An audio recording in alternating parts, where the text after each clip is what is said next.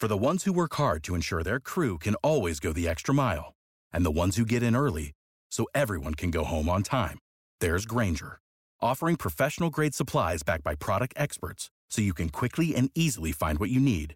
Plus, you can count on access to a committed team ready to go the extra mile for you. Call, clickgranger.com, or just stop by. Grainger, for the ones who get it done.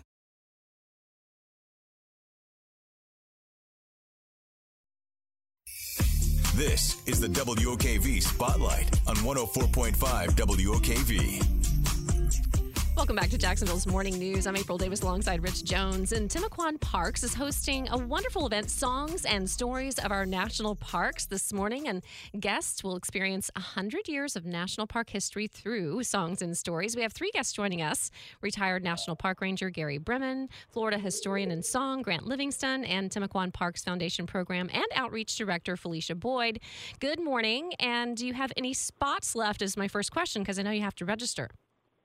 You know, I think we do have some spots left. Um, they've got about they've got about 90, and the show's at 10. So if you're nearby, definitely come by. We'd love to see you.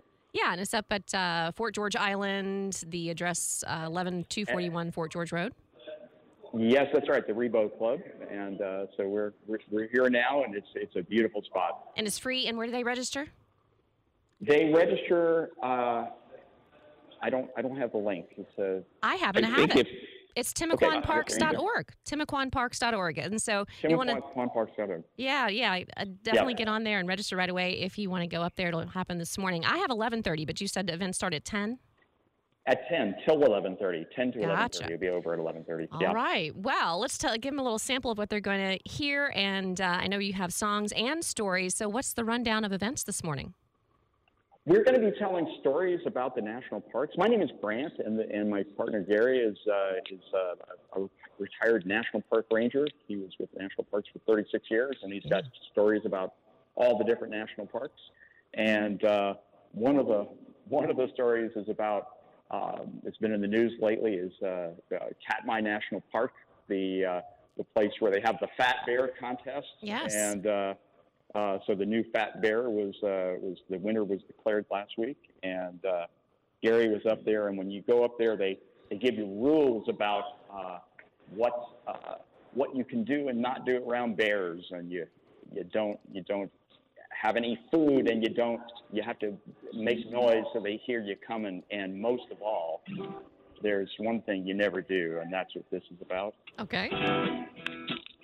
When you're way up in Alaska and you want to see some bears, there are several things of which you must be aware. So they send you to bear school. It's just to keep you safe.